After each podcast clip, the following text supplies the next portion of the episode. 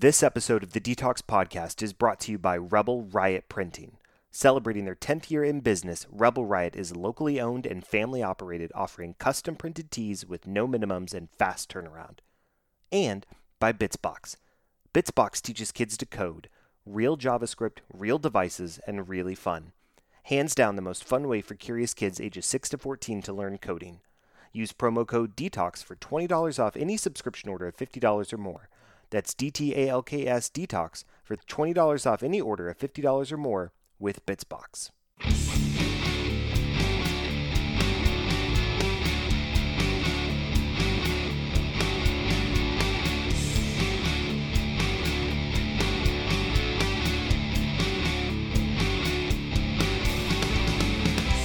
Hello and welcome to another episode of the DTALKS Podcast, a parenting podcast where you can detox from the world and get a window into how other people live their lives.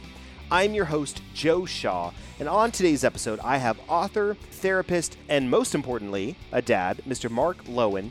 Mark comes on the show to discuss his two books, What Does a Princess Really Look Like, as well as True Colors of a Princess. In addition, we talk about what his experience as a play therapist has been, uh, why he went into therapy in the first place, his coming out story, and a bunch of great topics you won't want to miss. So stick around. He'll be up right after the break. But first, we do have the Ask the Birth Guy segment with Brian Salmon. He'll be taking your next commonly asked question. so stick around for that.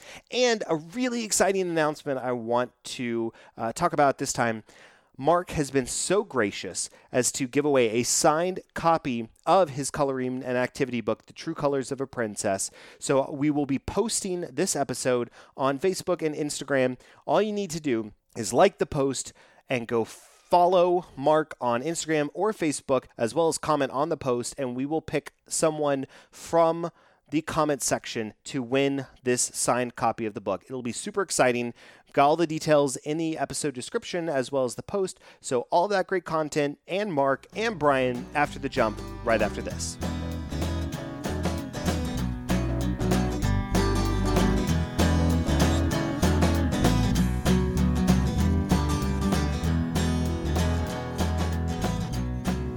Now it's time for Ask the Birth Guy.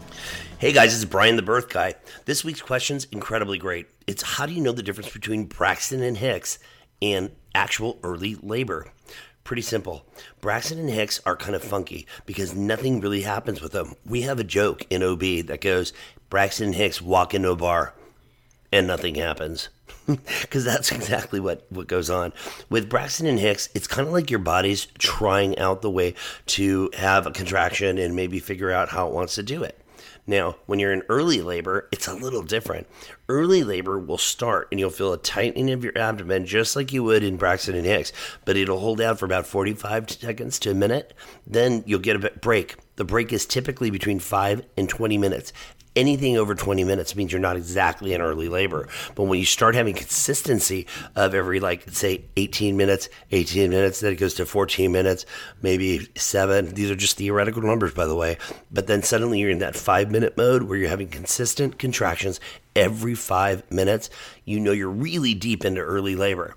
There's one more thing prodromal labor. Prodromal labor is horrid because what it means is your baby's probably in the wrong positions, which means their nose is facing towards mom's belly button, not towards her spine, and the body's really kicking into having heavy contractions. But the problem is these contractions don't really get anywhere, so the uterus just tires out after a couple of hours, takes a break, and then starts at it again. But mom doesn't dilate and nothing exciting happens. When I run into this, I usually tell mom, get on your hands and knees, rock your hips, and maybe have someone give you some massage on your hips and uh, push on your lower back. Let's try and get that baby to spin so the baby's nose is facing the proper direction and we can have some normal contractions. You guys, great questions. Send them in for next week. I'm excited to be here. I'm Brian the Birth Guy. You can find me on Facebook at Brian the Birth Guy and on Instagram and Twitter at Birth Guy. I'd love to talk to you. And don't forget to listen to the DTALKS Podcast. Now back to your host of the DTALKS Podcast, Joe Shaw.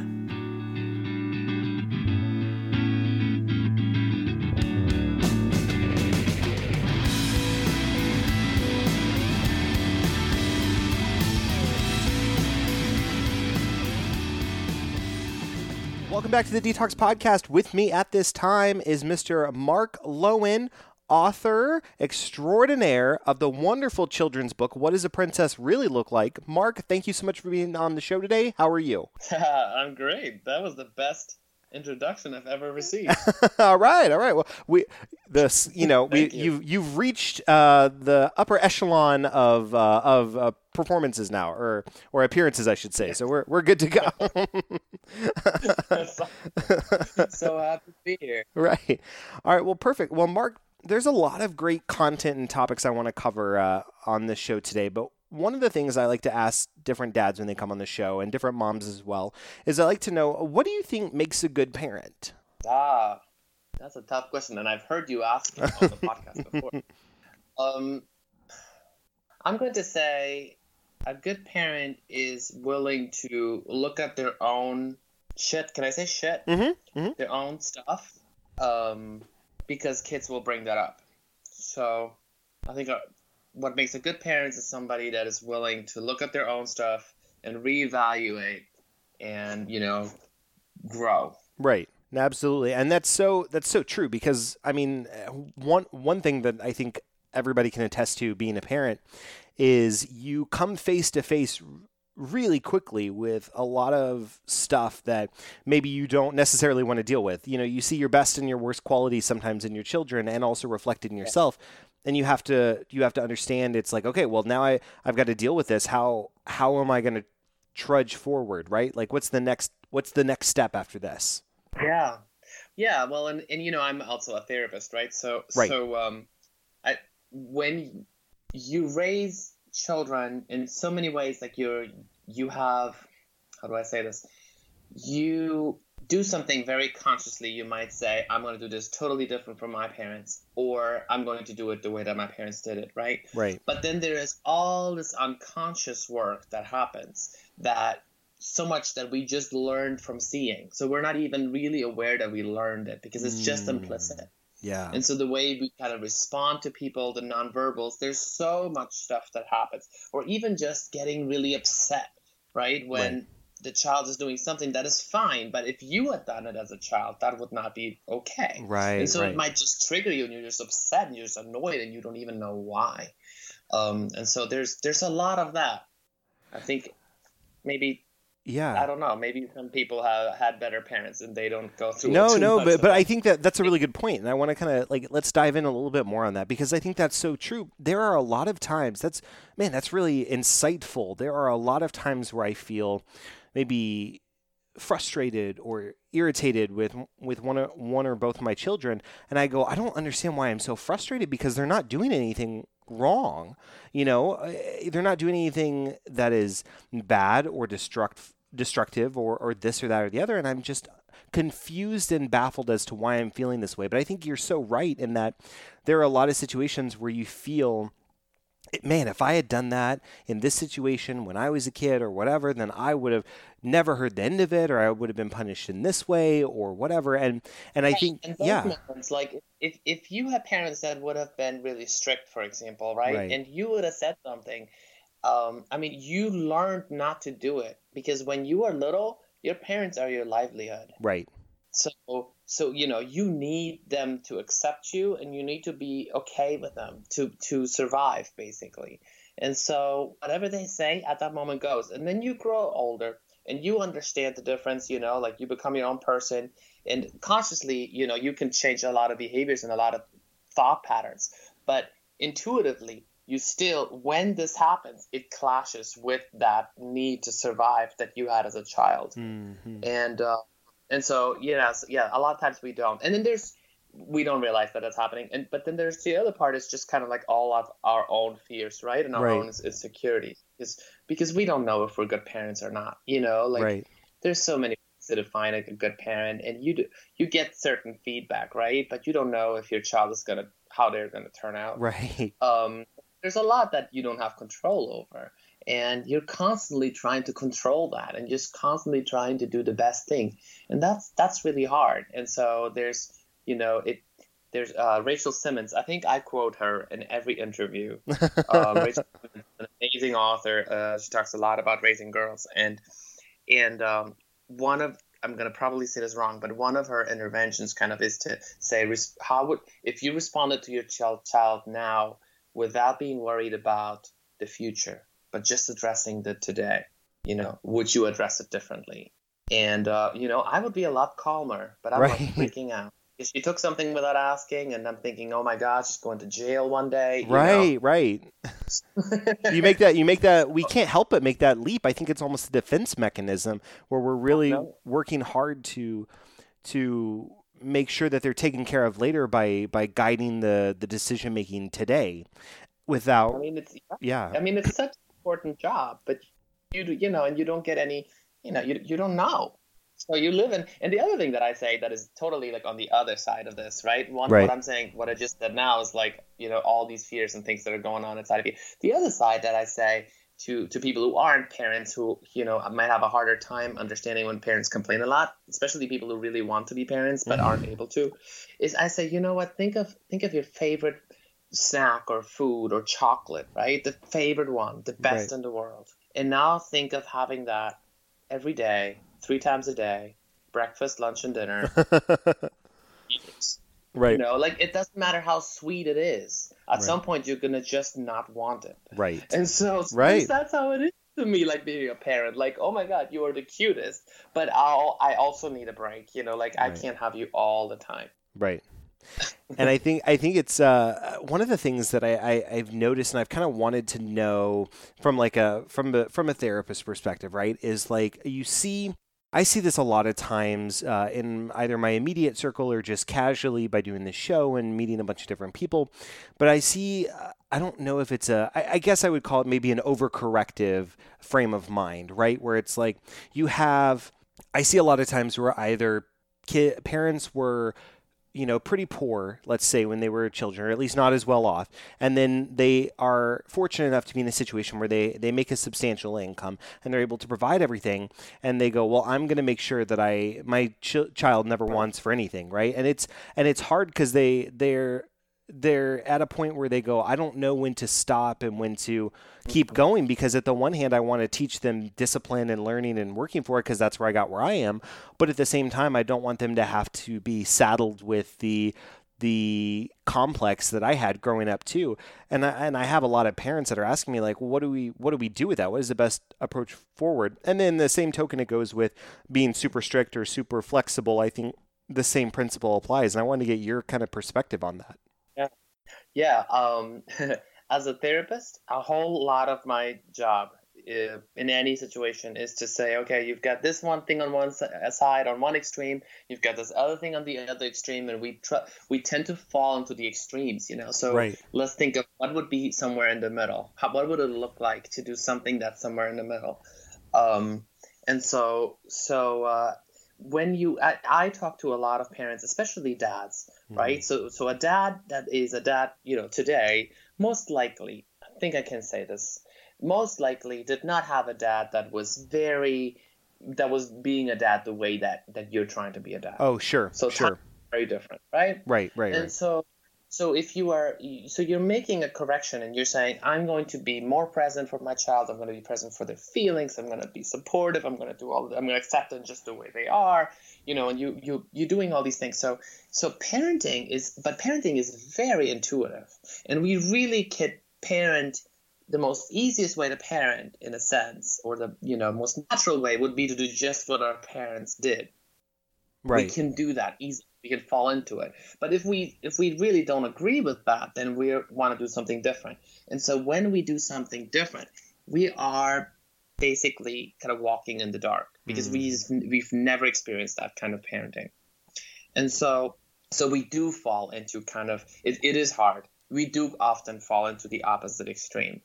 And uh, I think you know to to prevent that, uh, I one thing that I say to so many people, parenting books are not a bad thing. You know, right. like self help is not a bad thing. Just remember that every you know, the problem is people will come up with some theory that isn't actually a full book, and then they have to write a full book, and then sure. everything is about that. Right, but, uh, right, but like, right. Are people who are figuring this out? Listen, read, research, and I think that's why I say a good parent is the parent that is willing to grow and, and say, you know what, maybe I am. I, I need to make sure I'm more likely to fall onto this extreme. Like, for example, I myself, I'm, I'm, I'm pretty, I'm very flexible and, and, and lenient, like in life. You know, I can go along with a lot of stuff. I'm just, you know, like I go on an Right. adventure and I'm like, that's fine. I'll go either way. Like it's an adventure. I'm not very rigid. Um, so my uh, my danger uh, as a parent is to be too flexible with my child. Sure. And I just know that is where I will probably fall. So if I try to be a little more structured and a little more rigid, it's very unlikely that I will be too rigid because that's just not where I move. Okay. Um, so it's okay, you know, for me to say I'm going to do a lot of like an extra effort and to try to be somewhere in the middle. And just by being a little more rigid, I don't have to fear like, oh my God, now I'm being terrible like my dad was. Sure. Um, okay. I can be a little more rigid and be somewhere in the middle between being super, you know, liberal or whatever and being Sure. super rigid. Sure. Do you think do you think maybe a, a good a good starting point for a lot of these parents who may be struggling is to say where is like what are you overcorrecting, right? So it's like if you're if you're trying to overcorrect being too rigid and you're super flexible like you were talking about, is it maybe trying to first identify what you're overcorrecting and, and how you're overcorrecting and then say, okay, now we know you're all the way over here.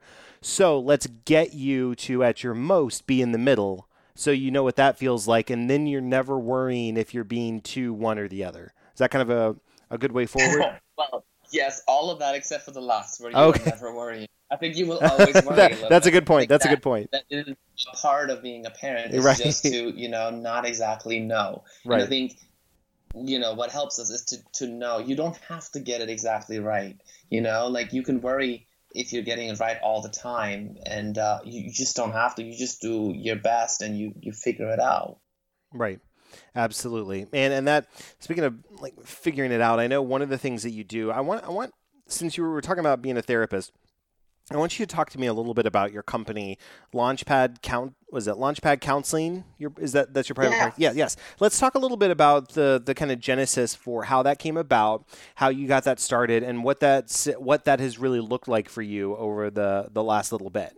Yeah, well, I'll I'll tell you that in, in how it relates to you know me then writing the children's book Sure. and, and and all that, um, because I'm my training actually my, I'm in Paraguay. I went to school to be uh, I was in marketing, so something totally different. Right. And uh, I was having a really hard time. I was closeted. Paraguay is a very homophobic country Right. um, not just was I closeted, I, I, I, you know, I was raised very conservative Christian, so I, you know, believed that these things were all wrong about me and all of that. Sure. And so I came to the United States actually because I, I, I hoped to change. Uh, there's something called conversion therapy that Oh, supposedly changes your sexual orientation, Right. and so I, that's what I wanted, but I, I disguised it because I was also interested in, in helping people, really helping myself, but I, would, you know, disguised it in helping others Sure. and came to get my master's in counseling. And so in that time, you know, I figured out that conversion therapy is actually not a therapy and it doesn't work and all that. And Right. I learned to love myself, uh, became a counselor. And uh, after, you know, some years of working in juvenile detention and in, uh, you know, with juveniles and working at government agencies, nonprofits, I started my practice called Launchpad Counseling. So I was a play therapist as well, I, which means I use games and uh, toys and you know playing to help children process their stuff.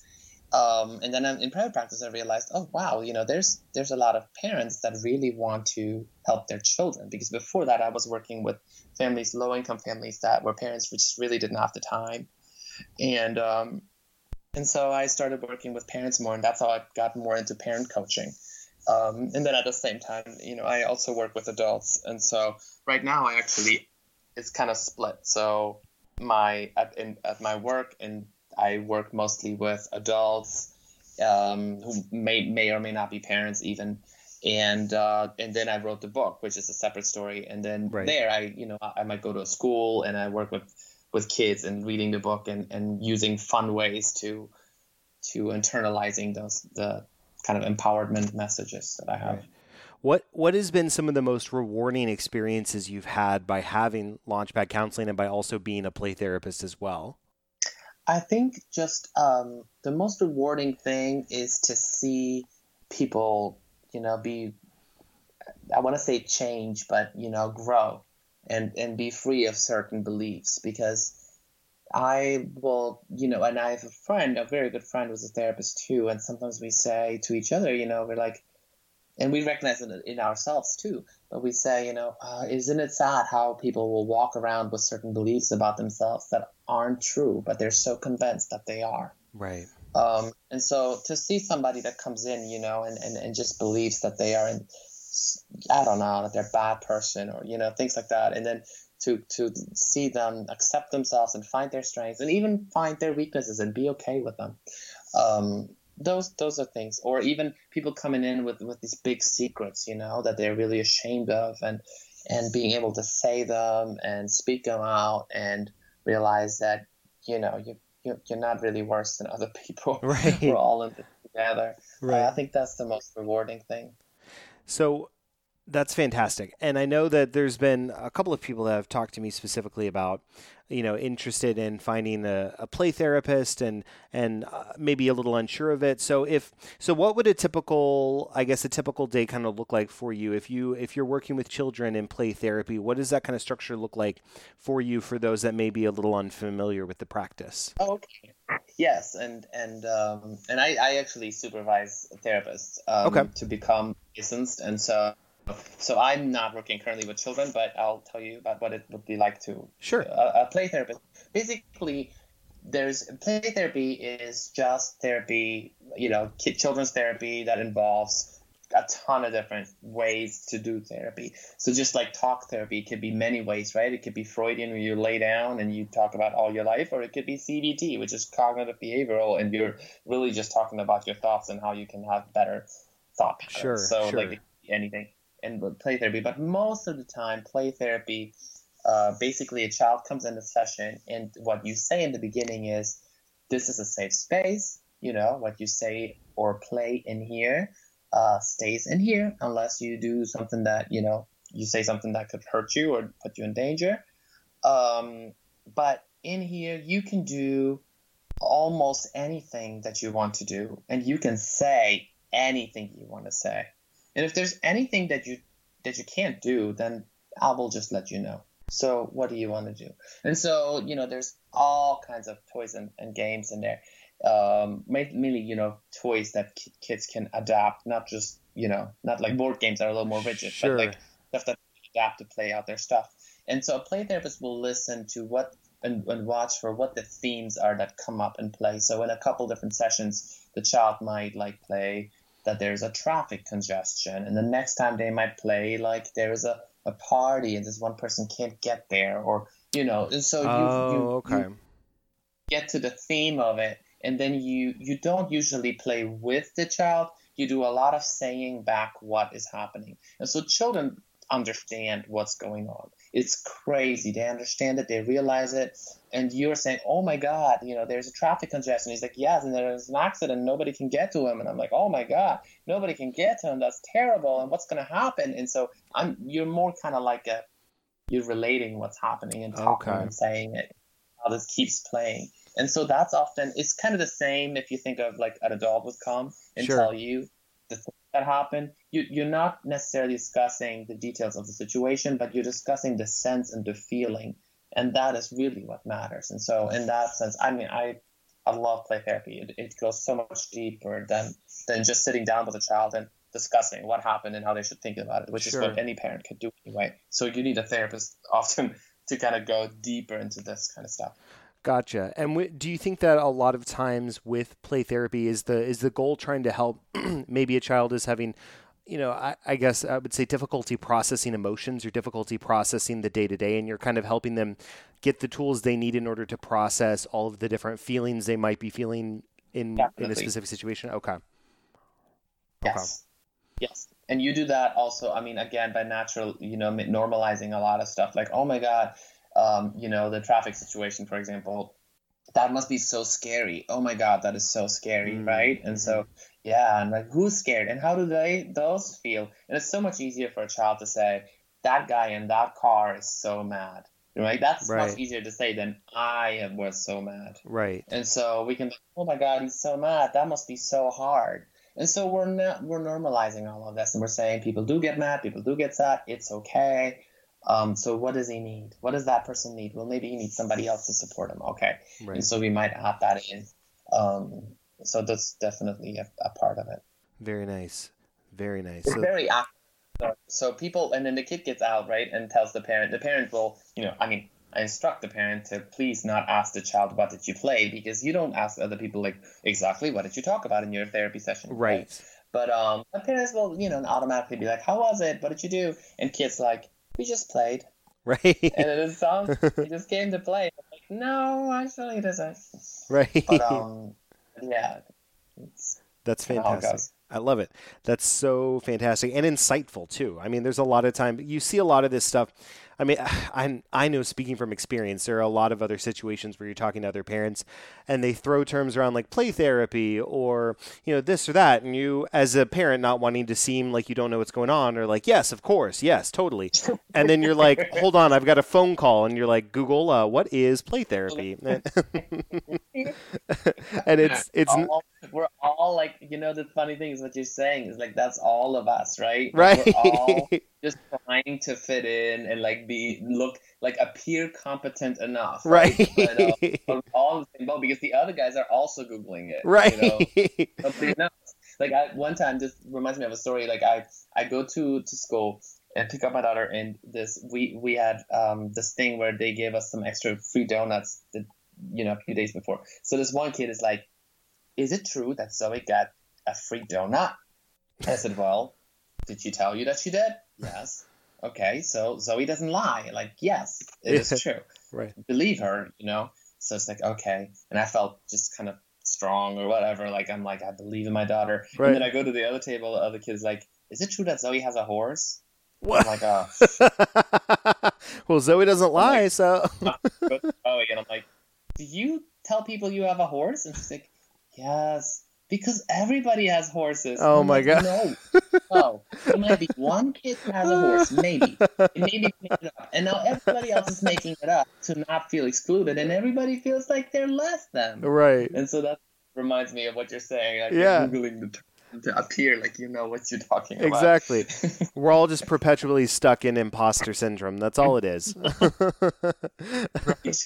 so, spe- so speaking of your daughter and and just your relationship with her, I want you to kind of walk me through. I know this is going to be a lot, but I want you to walk me through your experiences.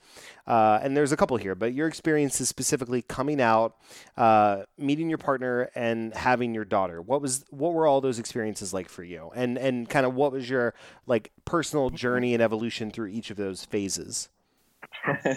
well, you're asking me to, to describe about like ten years of my life. Right. Yeah. That's all. No big deal. Um, yeah. How much time do?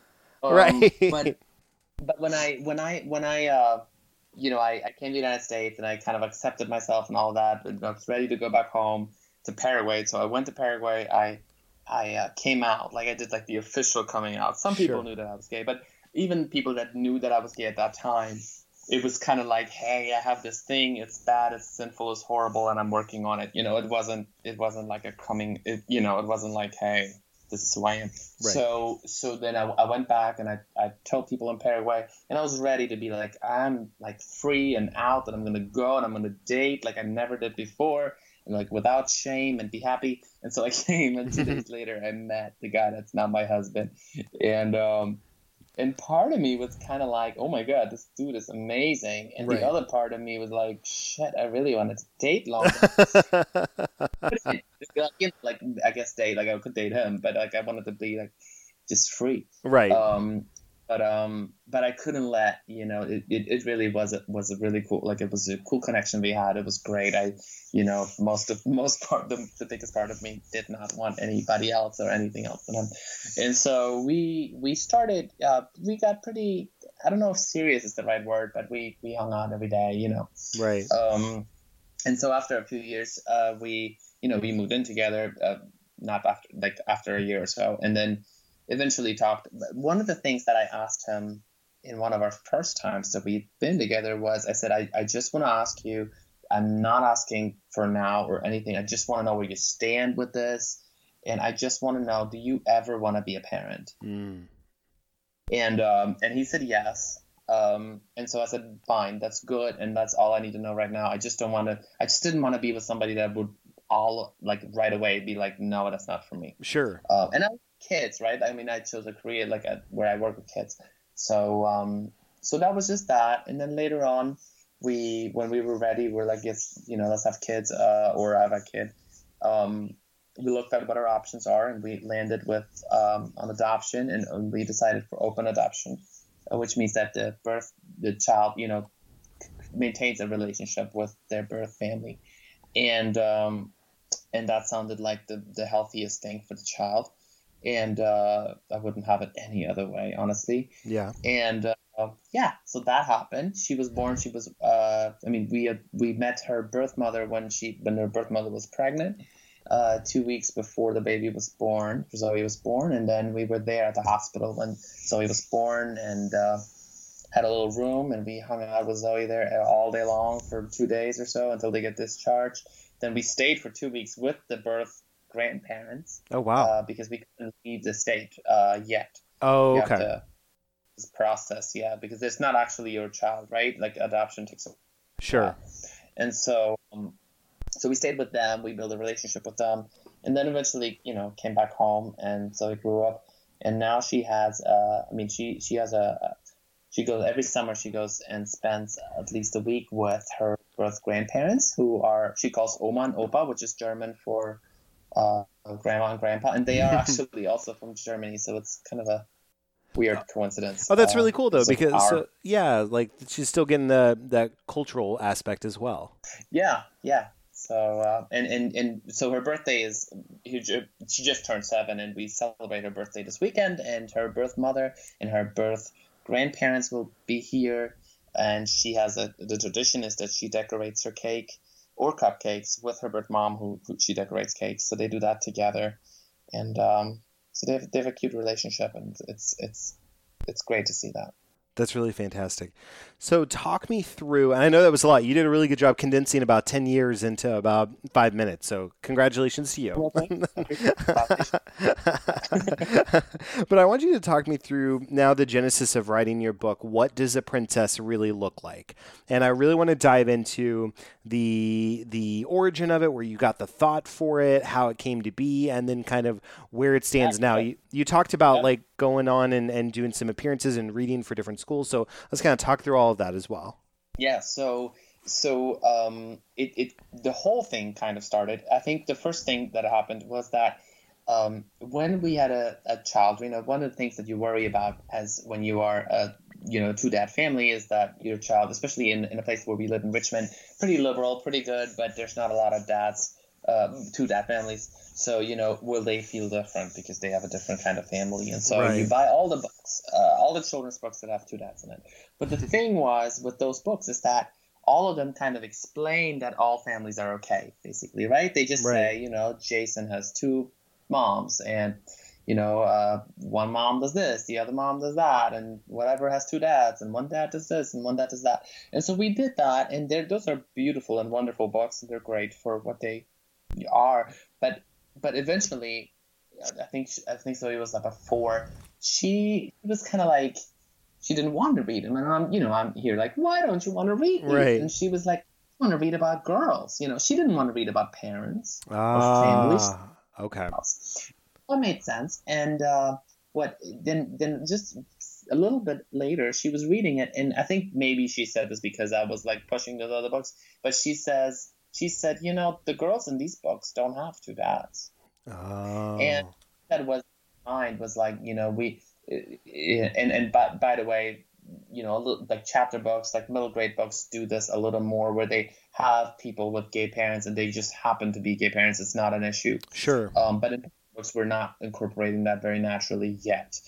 Um, and so I was just saying to a friend, I was just saying, you know, there, there's got to be more books where kids just happen to have two moms, two dads, or whatever, you know, different families. And um, and so then that was one thing that was just in my mind. Like I need to write one, but I didn't, you know, I wasn't a, a book writer. I wrote blog articles. Right. and so um, so then later what happened was we were at the playground and Zoe is playing with me and she says, "Hey, let's play Princess and Knight." And I said, "Okay, sure. What does what does the knight do?" And she says, "He fights." Well, what does the princess do?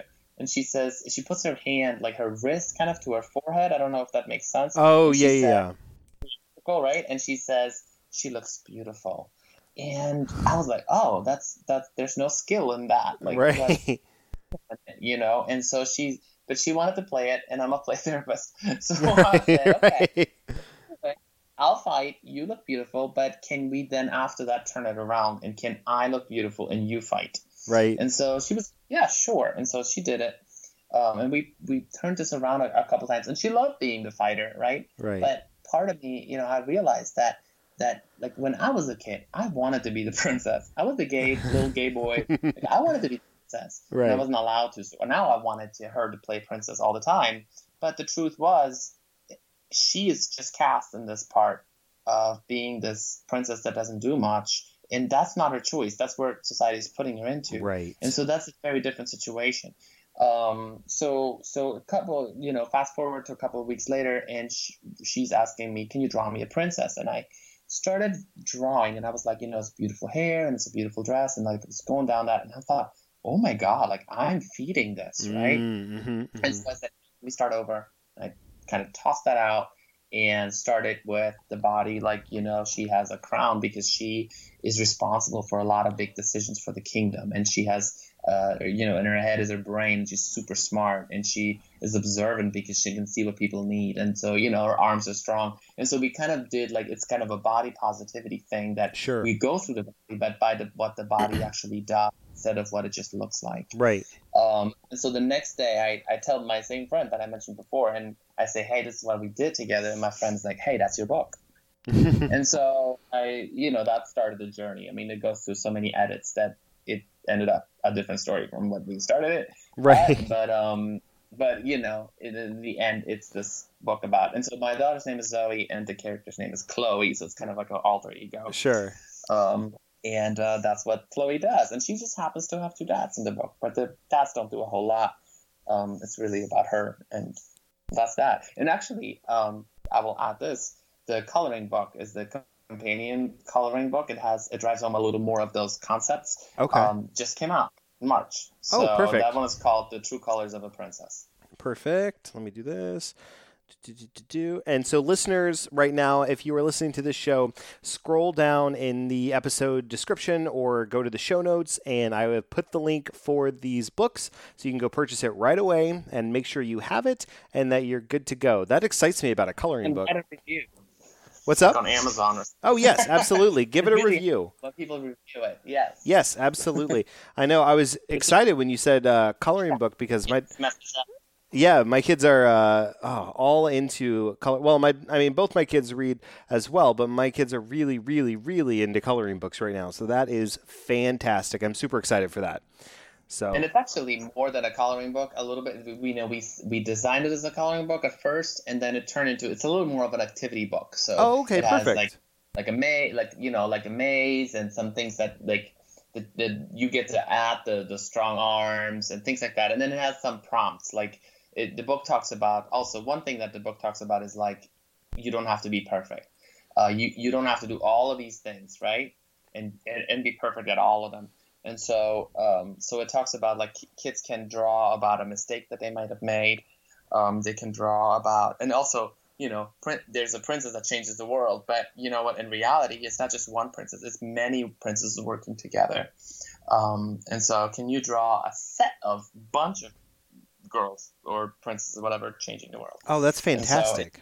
Kind of like adds that, so it's it's it's a little more interactive than the coloring book. Yeah, I love it. I'm looking at it right now. That's fantastic. So yes, we'll put both what does a princess really look like as well as the true colors of a princess coloring book companion to what does a princess really look like in the show notes so you can go ahead and purchase it right away for the children in your life who are excited to know what a true princess really looks like. So that is fantastic. And before we start wrapping this up, Mark, I want to know what has been one of your proudest parenting moments. Oh wow. okay.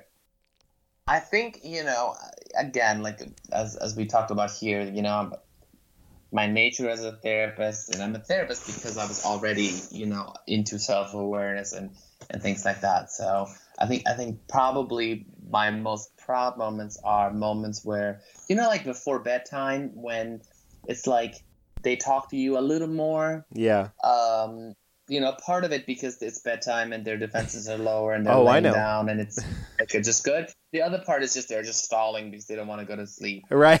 Um, That's the one I'm but-. But it, it's like the perfect recipe for for certain conversations, you know, and, and it's where you ask certain questions and um, and I think those moments of connection. Um, and so it has to do maybe with just the type of questions that she might ask or things she might say. Um, but that moment, I think those are. I don't know if my. I, I don't know if I can say proudest. I, th- I, I think it's, it is my proudest. I, I, I feel maybe I feel as my best. As a Sure. parent Sure. moment, right? But I just uh, love that connection with her. That's fantastic. Well, thank you so much for that, Mark. And now we are getting to my favorite segment of the episode, the dad joke of the week. This is a segment where I will lob dad jokes at the unsuspecting guest in an attempt to get them to laugh um, while the audience groans. But uh, I can't hear the audience. I can only hear the guest, so it works out. But before I get started, I always like to give my guest first crack. So, Mark, do you have any dad jokes you would like to offer up? Oh my god. I'm gonna like totally mess this up. I have one, but but you can edit it if I say it wrong. Okay. Um, my daughter got it like you know like we told her somebody told it to her when she's like three, so she was constantly repeating it totally wrong and it made no sense. But um, I think it was like, why did the toilet paper roll down the mountain? I don't know. Why? Because it needed to get to the bottom. Uh, no, that's it. That's good. That's good. That's good. That's good. So what happened? Toilet- Why did the toilet paper not get to the bottom? I don't know why. It got stuck in a crack. Ah! okay, that's good. That's a good. That's a good two-parter. I love it. Oh, that's so good. The way my daughter told it was, was, why does the toilet paper stay in the privates? Uh oh. no, no, no, that's not how it goes. oh, that's good. That's good. Oh man. All right. All right. All right. All right. All right. So let me. Where did I put them? Okay, here we go. Uh. Mark, did you know that milk is the fastest liquid on Earth? I didn't know that. Yeah, it's uh, it's pasteurized before you even see it. It's uh, pasteurized and it's also pasteurized uh, before you even see it. Yep, th- there it is. Uh, yeah. Uh, Mark, I don't know if you knew this about me, but I used to work in a shoe recycling shop, but uh, it was soul destroying. Uh, it was soul destroying. Yes. S O L E. Yep. All right. Uh, last one. Uh, my uh, my mom actually gave this to me, so I don't know if it's classified as a mom joke or if it's still a dad joke, but she just hijacked it. she told me this at dinner tonight. She said, uh, "Past, present, and future got locked in a room, and it got a little tense. It got a little tense. Yes, past, present, and future." tense that is in the room. Well, those were the dad jokes of the week. Mark, if people want to follow you and see what you're up to, what is the best way for them to do that? Yeah, my I'm actually right now I'm the most active on Instagram. It's Ooh, my perfect. favorite one. It Instagram stays away usually from the most you know difficult I don't know politics and things like that. Sure, sure. pictures of of babies and cats. Yes. So um, so Mark Loewen. My last name is L O E W E N. Um, Mark Loewen author is my my name on Instagram, Perfect. Facebook as well. Those are the good ones. MarkLoewenAuthor.com is my website. Um, but yes, I, I post most about our family, things we do, and then, you know, things about raising girls and things like that. So Perfect. All right. Well, thank you so much, Mark, for coming on today. It's been an absolute delight, and we're going to put all your info Thank in the show notes. Yes, absolutely. So, listeners, we've got another great guest with some more great content on the way for next week. So, stick around, uh, come back next week, and you'll have another great uh, segment. Oh, I almost forgot. We need a hashtag for this episode, Mark. Should we go with hashtag real princess? no. Okay. Um, um, hashtag true colors of a princess. hashtag true colors of a princess. Perfect. Long, but it's it's it's better than what does a princess really look like. Right, right. That's- All right, well, perfect. All right, well, thank you so much, Mark. And listeners, until next time, hashtag true colors of a princess and hashtag be a better dad. If you know of an interesting person or story that needs to be told, please reach out to me at dtalkspodcast at gmail.com. That's D T A L K S podcast at gmail.com. You can also reach out via Facebook, Twitter, or Instagram at DTALKS Podcast or visit dtalkspodcast.com. Also, be sure to leave us a five star rating on iTunes if you like the show. It only takes a few seconds and it really helps us out. Link is in the show notes. Finally, thanks for listening. Please come back next week when we'll have another interesting conversation. And special thanks to my producers Ben Lawant and Galan Aldaco. Without your help and support, this show wouldn't be possible. Thanks so much, guys.